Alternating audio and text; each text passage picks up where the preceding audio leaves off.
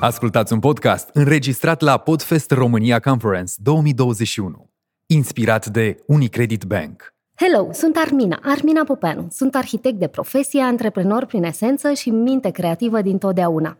Astăzi sunt în căștile tale cu episodul pilot al podcastului meu de business creativ și îți mulțumesc pentru asta. Înregistrăm la Podfest, la Bring Your Own Podcast, povestim cu Andreea Tron, arhitect, fondatoarea și mintea creativă din spatele Atelier Tron. Dar înainte să-i spun bine ai venit, Andrei, și să o iau la întrebări, hai să-ți spun ce mai vrea și podcastul ăsta de la tine într-o lume plină de podcasturi. A Business of Creativity Podcast. Îmi propun să intervievezi antreprenori creativi, adică oamenii ăia faini din arhitectură, interior, muzică, artă, ceramică, sculptură, design, fashion, grafică, literatură sau publicitate, pe care îi știi sau de care ai auzit, pe care îi admiri și pe care îi apreciezi. Dar oare toate lucrurile astea care din exterior par glem și pentru care poate îi invidiezi stau chiar așa în realitate? A Business of Creativity podcast este despre parcursul și experiențele lor antreprenoriale autentice, cu bune și cu rele ale creativilor care au sau au avut un business al lor, care au avut curaj să monetizeze inovația lor și care trăiesc din ceea ce creează și se dezvoltă sustenabil din punct de vedere financiar – sau au avut curaj să spună nu la momentul potrivit. Interviuri sincere, oneste, despre modul lor de a lua decizii, despre provocările antreprenoriale și despre cum mintea creativă influențează, sau nu, procesul lor decizional. Sper ca podcastul acesta să fie în timp o lecție bună de antreprenoriat creativ, din care tu să-ți iei propriile învățăminte. Andreea, mă bucur că ai acceptat provocarea mea de a povesti sincer despre businessul tău, despre Atelier Tron. Noi ne știm din facultate, dar tu ai plecat la un moment dat din țară. Povestește-mi, cum a fost experiența asta pentru tine? Bună, mulțumesc pentru invitație, în primul rând. Uh, da, ne știm din facultate. Um, eu am făcut, am și terminat arhitectura într-un final. Um, am plecat în anul 4 din țară pentru că aveam nevoie de o schimbare, cred, și era și un trend de uh, a merge la master în altă țară.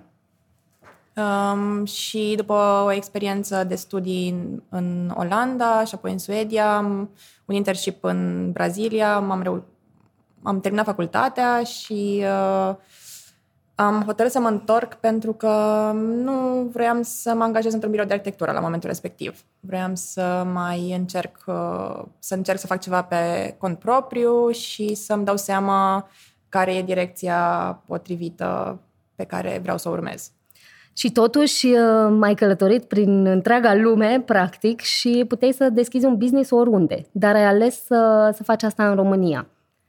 Uh, cred că atunci când deschizi un business e contează foarte mult și uh, componenta asta birocratică, um, cum, cum se întâmplă toate lucrurile și cred că la vârsta pe care o aveam atunci și la mm, puțină experiență, a fost mult mai ușor să vin în România, unde cunoșteam oameni, aveam o plasă de siguranță, că era acasă um, și știam cum merge treaba, adică cumva de bine de rău, puteam să mă duc la ANAF și să pun întrebări, ceea ce cred că în altă țară mi-ar fi fost mult mai greu.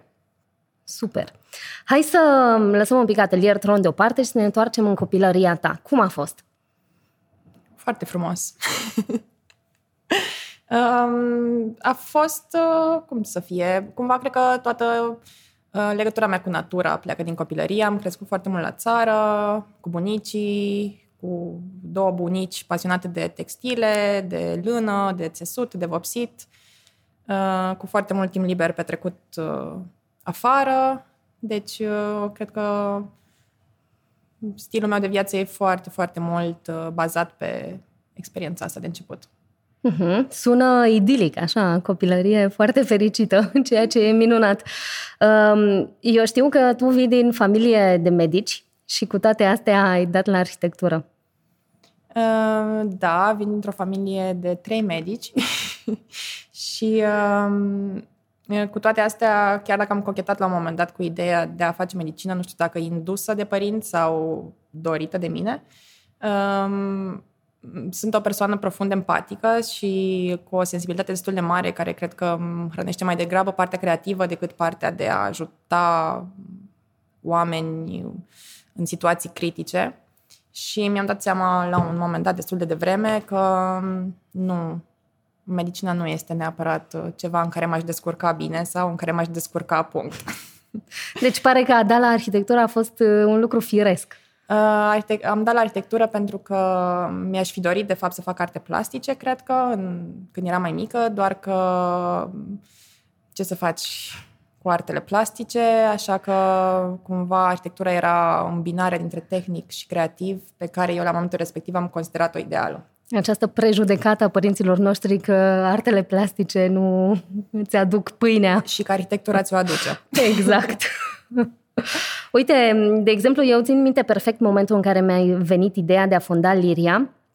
Eram uh, în mai, în luna mai și mă duceam la Brașov, eram singură în mașină și uh, mai erau câteva luni înainte de a termina facultatea, uh, iar în august aveam site-ul deja operațional și întreaga structură de a primi comenzi. Cât a durat la tine întregul proces de la idee până când Atelier Tron a devenit complet funcțional? Uh, mult mai mult de atât. Uh, m-am întors în țară în 2016 și uh, a fost un primul an uh, în care m-am întors, m-am focusat mai mult pe uh, a face un plan, să trebuia să învăț anumite lucruri, adică știam să cos ca o hobby, dar am făcut niște cursuri mai specializate de tipare, de cusut, uh, broderie și vopsit și în tot răstimpul ăsta um, am aplicat la niște finanțări uh, pe care nu mă așteptam să le iau. Am aplicat pur și simplu pentru că era hype-ul ăsta cu finanțările pentru startup-uri și uh, soarta a făcut să le iau și după aia a mai durat un an întreaga implementare a proiectului, care e destul de complicată, mai ales pentru cineva care nu se pricepe neapărat la asta. Uh, iar după ce a început oficial, uh, cred că a mai durat puțin să pun totul la punct. Nu știu, sunt foarte multe lucruri care uh, trebuie făcute la începutul unui business, pe care nu dacă vii, cum veneam eu, din partea asta de creativitate, lucrasem într-un birou de arhitectură, făcusem o facultate creativă, dar nimeni nu m-a învățat niciodată ce înseamnă să-mi pun bazele unui business. Și după aia, luând fondurile, am avut utilajele, am început producția, dar asta e așa ce fac cu lucrurile pe care le produc, unde le vând, cum le vând, ce e marketingul, aoleo, marketing online, n-am bani să pe cineva, hai că o să fac eu un curs și o să fac uh, și cam așa s-a întâmplat cu toate lucrurile. Deci cred că n-aș putea să zic când a început, nu știu dacă a început încă treaba serioasă, dar uh, e o continuă creștere, ceea ce poate să fie un mod de, de lucru. Mi-au venit o groază de idei în minte în timp ce vorbeai și o să le iau așa oarecum în ordine. În primul rând, uh, dacă simți că primul an înainte de a aplica la fonduri ți-a folosit, anul în care te-ai pregătit, uh, ai făcut cursuri, te-ai pregătit profesional un pic în direcția asta. Uh, da, cred că mi-a, povest- mi-a, mi-a folosit destul de mult, însă nu știu dacă l-am folosit eu cum trebuie. Adică sunt convinsă că a fost... Um, că e, e benefic înainte să, faci, să începi ceva, să-ți iei timp, să te gândești la ce urmează să faci. Însă, acum, privind retrospectiv, um, cred că mi-ar fi plăcut să lucrez într-o companie care face ce fac eu acum sau um, să-mi aleg uh, un mentor. Pe vremea aia nu știam că aș putea să fac asta, să vorbesc uh-huh. cu mhm. cineva care face același lucru ca mine și să-l rog să mă, să mă îndrume puțin. Dar uh, cu siguranță m-a ajutat că mi-am clarificat eu un pic uh, toate lucrurile pe care vreau să le fac. Ok. Um, Sună foarte bine să lucrezi într-o structură asemănătoare ca a ta, dar uh, eu din ce știu nu mai există niște business-uri creative asemănătoare în țara asta sau cu siguranță nu mai înaintate decât uh, este Atelier Tron. Și uh, în primul rând vreau să te întreb de ce, ce este de fapt Atelier Tron? Um, foarte multe lucruri într-unul singur. Uh, Um, cumva definiția Atelier Tron este un um, atelier de design textil focusat pe sustenabilitate. Uh, și când zic sustenabilitate, mă refer la reintegrarea unor meșteșuguri uitate, cum ar fi cel al vopsitului cu plante sau al cusutului, uh, educarea oamenilor pasionați de direcția asta um, și, practic, transferarea cunoștințelor către alți oameni doritori să le învețe și să le dea mai departe. Um, crearea de obiecte textile um, gândite să nu facă rău mediului înconjurător sau uh, uh, create cu materiale naturale în principal, care um, sunt uh, uh, produse local sau uh, certificate organic. Și uh, partea de um, educație, practic, care ține foarte mult, și anume cursuri uh, um, și tutoriale în direcția vopsitului cu plante sau a cusutului. Mhm. Deci, practic, ai componenta de produse și componenta de servicii îmbinate cu evenimente și tot felul de lucruri punctuale. Într-adevăr, așa, multe lucruri uh, sub aceeași umbrelă. Sună foarte complex. Um, este foarte complex. Nu știu dacă am eu tendința de a mă risipi în general în, în tot ceea ce fac și probabil că atelierul e o oglindă foarte bună a personalității mele. Um, cred că când vrei să faci foarte multe E, e complicat să, să descrii. Um, cumva norocul meu a fost că nu s-au suprapus niciodată. Adică am avut o perioadă în care cursurile au funcționat foarte bine, în care oamenii au venit spre cursuri și atunci m-am axat pe cursuri. Um, e o perioadă, sunt perioade în care merg foarte bine produsele, cum e, am acum, de exemplu, un proiect cu colegele mele de birou, ceramiste, Creative Gifting, care a început de Crăciun prin dorința noastră de a face cadouri accesibile ca preț um, curatoriate, niște seturi cadou curatoriate de noi cu produsele noastre sau al prietenilor noștri.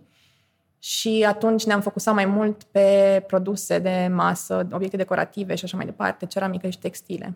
Um, sunt perioade și perioade și cred că cumva firea mea funcționează mai bine prin diversificare. Sau poate e o caracteristică a creativilor. E mai mult așa o întrebare retorică. Da, cred că sunt greu de stăpânit. Uh, ai zis de sustenabilitate. Cum e să produci sustenabil în România? Care sunt provocările de a crea, de a produce? Povestește-mi un pic. Cred că când am început, uh, când am zis că vreau să fac un business sustenabil, am fost uh, extrem de naivă și cumva nu mi-am dat seama ce înseamnă de fapt. Și pe parcurs mi-am dat seama că sunt uh, trebuie să faci niște compromisuri, dar atâta vreme cât mi-am setat niște principii foarte clare după care mă urmez și atâta vreme cât compromisurile astea nu distrug principiile, um, sunt ok cu asta. E foarte complicat din multe puncte de vedere. În primul rând, uh, când lucrez cu textile, materialele sunt foarte scumpe. Uh, manopera la cantități mici, pentru că dacă vorbim de sustenabilitate, cantitățile sunt mult mai mici decât uh, fast fashion, să zicem, uh, sau cel puțin la nivelul meu sunt extrem de mici și atunci e foarte greu să găsești un loc în care să le produci sau uh, să plătești un om care să ți le producă in-house și atunci costurile de producție sunt foarte mari și, drept urmare, costul produsului final sunt destul de mari pentru piața în care ne aflăm. Dar, apropo de piață, e o piață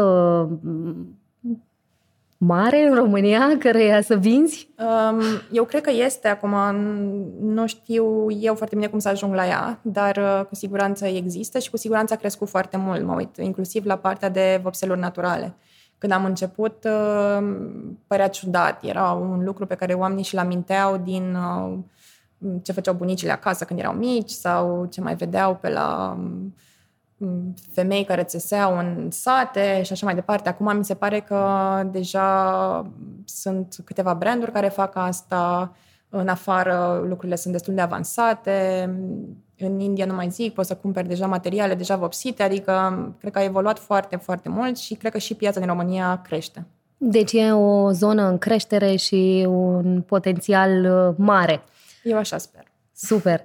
Cum a fost uh, perioada pandemiei? Că um, eu personal am simțit că nu mai pot comunica la Liria, că ultimul lucru de care au oamenii nevoie este o geantă.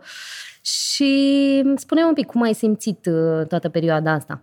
Pentru mine pandemia cred că a fost o gură de aer, așa, chiar dacă sună egoist. Um, am simțit pentru prima oară după mult timp că am timp să mă gândesc și am timp să fac toate lucrurile um, și pe plan personal, dar și profesional, pe care tot timpul le amânam. Când uh, lumea s-a oprit așa brusc, am avut o perioadă în care au, um, la nivel de business, la început a funcționat foarte bine, pentru că produsele pe care noi le facem sunt perfecte pentru cadouri și un lucru care mi s-a părut mie foarte drăguț și care a fost de, de dreptul emoțional la început. Uh, cel puțin în prima lună de lockdown uh, s-au trimis foarte, foarte multe cadouri. Noi scriam inclusiv uh, mesajele pe care oamenii vreau să le trimită oamenilor pe care nu puteau să-i vadă și erau cadouri către familie, către părinți, oameni din afară care nu-și mai văzuseră părinții și păreau așa foarte tragică toată situația. Um, deci, primele luni, să zicem că au funcționat foarte bine din acest motiv. Um, apoi, bineînțeles, na, a fost o perioadă în care cât să mai cheltui, um, dar a fost o perioadă destul de bună pentru că m-am focusat mai mult pe online. Am început uh, să scriu uh, pe blog mai mult despre uh, ce se întâmplă în atelier, despre procesul de vopsit, despre um, nu știu, tot ce înseamnă procesul creativ, creativitate, nu știu, hobby-uri, tot ce simțeam eu că vor oamenii să audă în momentul respectiv.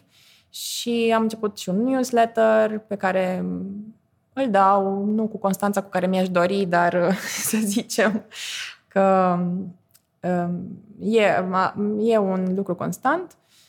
Um, Am văzut că a fost și momentul în care practic ai repoziționat uh, Atelier Tron, ai făcut o colecție nouă, site nou, înfățișarea nouă, comunicarea asta clean prin newsletter de care vorbeai. Da, cumva pandemia a fost un prilej de a pune lucrurile cap la cap, că înainte erau, cum am zis mai devreme, se întâmplă foarte multe lucruri sub umbrela Atelier Tron și atunci în pandemie am avut timp să le organizez un pic. Uh, și cu site-ul, și cu o ședință foto, și cu tot ce ține de, de partea asta online. Și uh, din fericire și, nu știu, poate că sunt foarte norocoasă, pandemia a avut un impact uh, ok asupra businessului meu. Nu neapărat financiar, uh, pe constant financiar, dar uh, mai degrabă ca și moment de temelie, așa să zic. Crezi că um, modul în care creativii se hrănesc dintr-un business e mai mult emoțional decât financiar? Cu siguranță când îți începi un business dintr-o pasiune, este primează pasiunea. Ceea ce cred că duce de multe ori la niște tragedii uh, financiare. Și dar, personale. Și personale. dar cred că este cred că este e greu să faci un business din pasiune, cred. Uh, e greu să faci compromisuri când faci un business din pasiune.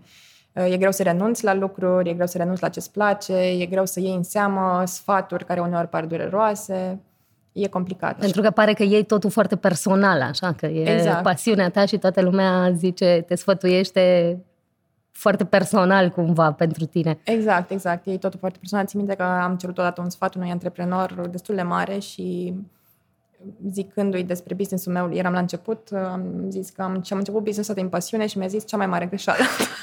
Super, un atunci, start bun. da, și atunci am fost complet împotriva acestui uh, uh, acestui lucru, dar cred că într-un fel, da, e, e greu. Dar nu e imposibil. Ok, e bun optimismul ăsta. Andreea, menționai despre disciplină. Cum percepi tu disciplina în procesul creativ și în business? Crezi că persoanelor creative le e poate mai greu să fie disciplinați? Eu personal sunt un om pe cât de dezorganizat, pe atât de organizat și funcționează în extreme. Adică am perioade în care sunt extrem de organizată, dar în care uit să fiu creativă și perioade în care sunt extrem de dezorganizată, în care sunt cea mai creativă versiunea mea. Um, cred că echilibrul ar fi mult mai benefic și încerc să ajung acolo, dar e foarte complicat să-ți pui în agenda timp de a fi creativ. Pentru că trebuie să-l definești. Nu poți să-l pui astăzi o să mă gândesc 5 ore pentru că e mult prea vag. S-ar putea ca azi să ai o zi proastă, exact. să fie un mood prost, să te gândești cum să plătești facturile și exact. să nu exact. fii deloc uh, creativ. Deci, creativitatea cred că e un pic spontană, dar cred că există. Eu tot încerc să fiu din ce în ce mai organizată. Pentru că atunci când uh, cred că atunci când intervine disciplina, lucrurile funcționează mult mai bine și cred că și creativitatea oarecum strunită funcționează bine. Ok. Am uh, citit că, mă rog, o teorie cum că um, creativitatea, apropo de asta, funcționează mult mai bine atunci când are niște limitări bine definite. Cum, uh, cum ți se pare? Tu cum simți asta? Um, eu cred că prin uh, trecutul meu educațional, și anume în arhitectură, fiecare proiect, fiecare temă avea niște limitări foarte clare și cred că câștiga, mă rog, între ghilimele, câștiga tot timpul proiectul care rezolva cel mai creativ uh, niște limitări uh, foarte drastice. Ok, dar acum în business suntem noi nevoiți să ne punem limitările exact. astea, antreprenorii. E mult mai greu când ți le pui singur. Cum cred că pentru mine pandemia a fost o limitare care m-a motivat foarte mult pentru că nu mi-am impus-o eu. Mi-a impus-o altcineva și nu era vina mea neapărat limitarea asta. Se întâmpla, toți eram la fel, hai să facem lucruri care să, care să ne ajute să ieșim din asta. Dar uh, cred că limitările sunt bune, dar și ele cred că au o limită. Ok. De exemplu, nu știu, o limitare financiară e ok până când uh, limitarea financiară devine un impediment în implementarea unui proiect. Până când riști mai mult decât, riști mai mult decât ai. Poți duce. Da. ok. Uh, sper că antreprenorii creativi care ne ascultă să folosească, să simtă și ei lucrul ăsta. Um, există această um, aură glam în jurul oamenilor creativi um, care vine în general din, uh, din, uh, din jurul nostru, adică dinspre persoanele non-creative, să le zicem așa. Um, cum percepi tu asta? Adică există această, nu știu, superputere a noastră că suntem creativi și toată lumea are senzația că asta vine cu o aură glam. Um, Poate, nu știu, uh, nu știu cât de glam pare din exterior. Uh, cred de asemenea că există o oarecare creativitate în orice domeniu, adică putem să vorbim de creativitate în, și în contabilitate, cred. Și uh, cred că oamenii care sunt creativi se hrănesc cu creativitatea asta și e glam pentru că e frumos. Dar nu știu cum pare din exterior. Adică îmi imaginez că o viață și eu mă uit la oameni. Îmi urmăresc pe Instagram o grămadă de oameni pe care îi admir și care mi se pare că trăiesc viața pe care și eu mi-aș dori să o trăiesc. Dar acum nu știu cum, cum e viața lor de fapt. Da, fiecare vine cu frustrările și cu exact. gândurile din mintea noastră. Um, eu însă m-am trecut prin multe experiențe, dar mai ales uh, fremutări așa antreprenoriale creative, exact ce povesteam mai devreme și m-am întrebat de multe ori dacă în punctele de cotitură ale parcursului meu antreprenorial aș fi luat poate alte decizii dacă aș fi avut o formare non-creativă și nu eram neapărat, neapărat influențată de ego-ul creativ. Pe tine, Andreea, vreau să te întreb dacă în tot procesul ăsta decizional crezi că te influențează faptul că ai o formare creativă? Crezi că ego creativ își spune cuvântul? Uh, cu siguranță. Cred că o formare creativă te învață că ce faci tu e minunat și nu se compară cu nimic altceva. Și e foarte greu să vinzi ceva ce tu crezi că e cel mai minunat lucru din lume și uh, care nu se compară cu altceva. Și cred că e pentru mine e greu să vând produse făcute de mine. Cred că dacă ar trebui să vând produse făcute de altcineva, aș fi mult mai în măsură să fac asta, pentru că intervine cumva sindromul impostorului sau uh, văd eu fiecare greșeluță care există pe lucru pe care l-am făcut sau știam cum trebuia să iasă și nu a ieșit perfect. E și o boală a perfecționismului, cred că, cumva. Um, da, cred că există foarte multe struggle din formația crea- din educația creativă și, bine, în principiu, cred că nu um, în, puțin în arhitectură, nu m-a învățat niciodată nimeni cum să deschid un business. Chiar dacă ar fi fost un cabinet de arhitectură sau chiar dacă ar fi fost un freelance. Um, cred că e foarte Probabil că dintr-o facultate de profil uh, ai ști foarte bine să vinzi un produs și ți-ai lua un om creativ pe care să-l vinzi. Nu știu, imaginez că...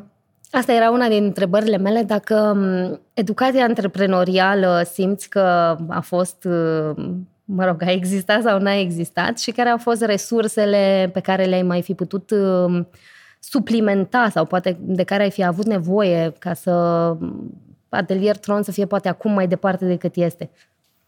Um, cred că educația antreprenorială ar fi funcționat, dar cred că dacă aș fi avut o educație antreprenorială mai mare înainte să încep, nu știu dacă aș fi mai început, dacă aș mai fi început. Adică um, cred că cumva naivitatea pe care o aveam a făcut să fac lucrurile să existe într-un mod care nu ar fi existat altfel. Cred că regretul meu este nu, este că nu mi-am dat un pic de timp înainte să încep să am experiență de lucru într-un domeniu asemănător cu ce fac, fie că era design de produs sau uh, fashion sau uh, orice altceva care să aibă legătură un pic cu sustenabilitatea, ca să știu cu ce să mănâncă domeniul în care intru, pentru că durează foarte mult să înveți. Adică dura foarte mult să-mi găsesc furnizori, lucru pe care probabil că l-aș fi știut dinainte dacă aș fi uh, lucrat în domeniu. Uh-huh, uh-huh. Ok. Următoarea întrebare poate e un stereotip, așa, dar uh, care au fost momentele tale de glorie versus uh, cele în care ți-ai fi dorit să nu ai neapărat un business al tău?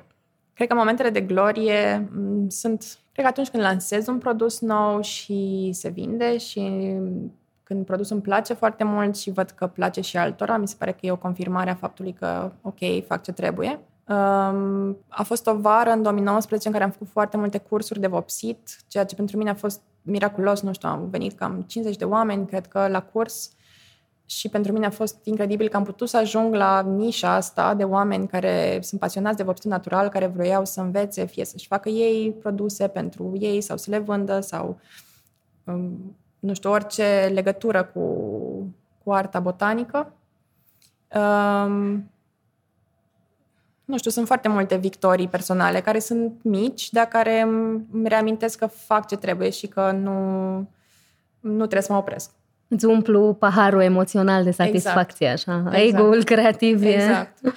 Ok, și care au fost uh, momentele mm, nefericite sau, în fine, provocările cele mai mari? Uh, provocările cele mai mari cred că sunt uh, financiare și uh, nu neapărat uh, Mm, probabil că sunt supărată când îmi dau seama că fac joburi la care nu mă pricep.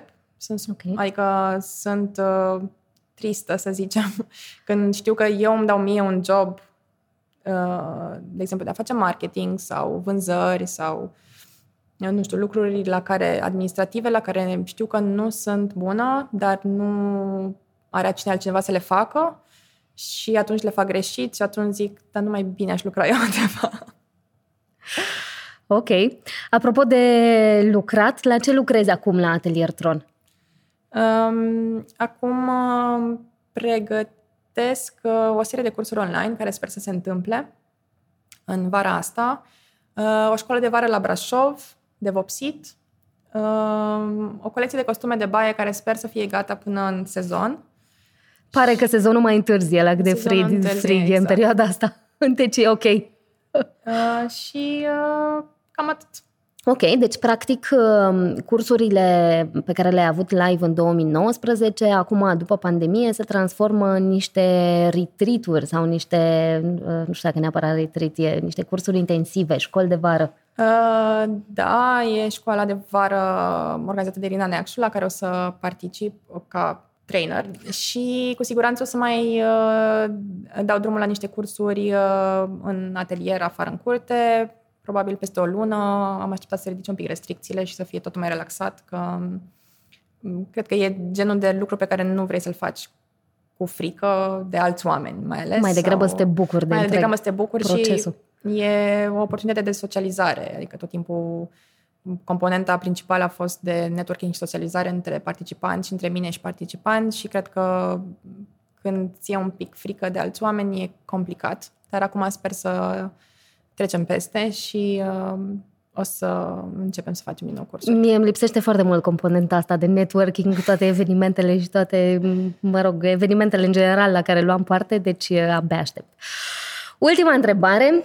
E una total complet, e una complet surpriză, e de fapt un șir de întrebări la care te, te invit să răspunzi fulger, cu da sau nu, cu, sau cu întrebări uh, cu răspunsuri foarte scurte. Ești uh, pregătită? Da. Ce te gândeai că te vei face atunci când vei fi mare? Vânzătoare, cred că a fost la un moment dat, doctoriță la alt moment, dar nu am luat niciodată în serios, adică... ok. Um, ești arhitect, dar nu practici. Dacă ai fi acum în liceu, ai mai luat din nou decizia să dai la arhitectură? Uh, da, cu siguranță. Mi se pare că e o facultate care, ce obțin din punct de vedere social, uh, mi-a îndeplinit toate dorințele. Super. Îți pare bine că te-ai întors în România? Da. ok. Dacă ai fi acum în 2017, ai mai lua-o de la început și ai fonda Atelier Tron? Nu. sau altfel. Cred că aș aștepta o să întrerup șirul de întrebări și fulger și o să te întreb de ce. Um, cred că e exact ce ziceam mai devreme. Cred că aveam nevoie de un pic de experiență înainte și cred că aș fi mai așteptat un an sau doi, dar uh, în egală măsură lucrurile se întâmplă cum se întâmplă, așa că degeaba Dar pe de altă parte nu simți că toată experiența asta de a fonda atelierul ți-a, e așa un, uh, nu știu, am întâlnit la un dat un creativ care mi-a zis că businessul lui e ca un master pe care l-ar fi făcut de business. Cu siguranță. Da, acum. Dar dacă m-aș întoarce în timp uh, și aș zice, ok, Andreea, trebuie să mai înveți un pic înainte să intri în acest lucru, pentru că știi ce te așteaptă. Ok, mi se pare înțelept. Ok, continuăm uh, șirul de întrebări fulger. Care e postura care te avantajează pe tine, antreprenor creativ sau angajat? Momentan antreprenor creativ. Reușești să trăiești din businessul tău? Nu constant și nu cum îmi doresc. Ok. Și ultima întrebare, care e produsul tău preferat la Atelier Tron? Um, cred că e un serviciu și cred că sunt cursurile. Ok, super. Gata, îți mulțumesc pentru sinceritate, Andreea. La final uh, o să te întreb ce ai îndemna o persoană creativă care ar vrea să um, să-și deschidă un business al lui, pentru că, mă rog, e îndemnat de persoanele din jur și toată lumea îl întreabă de unde poate să achiziționeze produsele sau serviciile și o să te rog să răspunzi uh, scurt. Um, cu... Cred că e foarte uh, benefic să um, ai o experiență de câțiva ani măcar înainte să începi asta, dar uh, fiecare cred că e liber să-și aleagă propriul drum. Poate că sunt oameni care sunt, au o energie creativă, antreprenorială extraordinară și care o să reușească. E, cred că, decizia fiecăruia, dar cred că ar trebui să știe că nu e atât de ușor cum pare. Super. Și un mentor, cred că ar fi super. Ok, sună, sună bine, am ajuns într-o notă drăguță în care să încheiem, îți mulțumesc. Ție celui care ai rămas cu noi până la final, îți mulțumesc că ne-ai ascultat. Dacă ți-am stârnit curiozitatea, intră pe arhitects.design cu 2A pe toate platformele sociale sau pe site sau poți să mă urmărești pe mine, Armina Popeanu, pe Insta, Facebook sau LinkedIn. Sau, dacă ești antreprenor creativ, alătură-te nouă pe grupul de Facebook A Business of Creativity Society și hai să facem schimb de experiențe. Până data viitoare, ție, antreprenorile creativ, îți doresc să-ți monetizezi sustenabil inovația. Podcast produs de Photo Setup, partenerul vostru pentru soluții audio-video complete.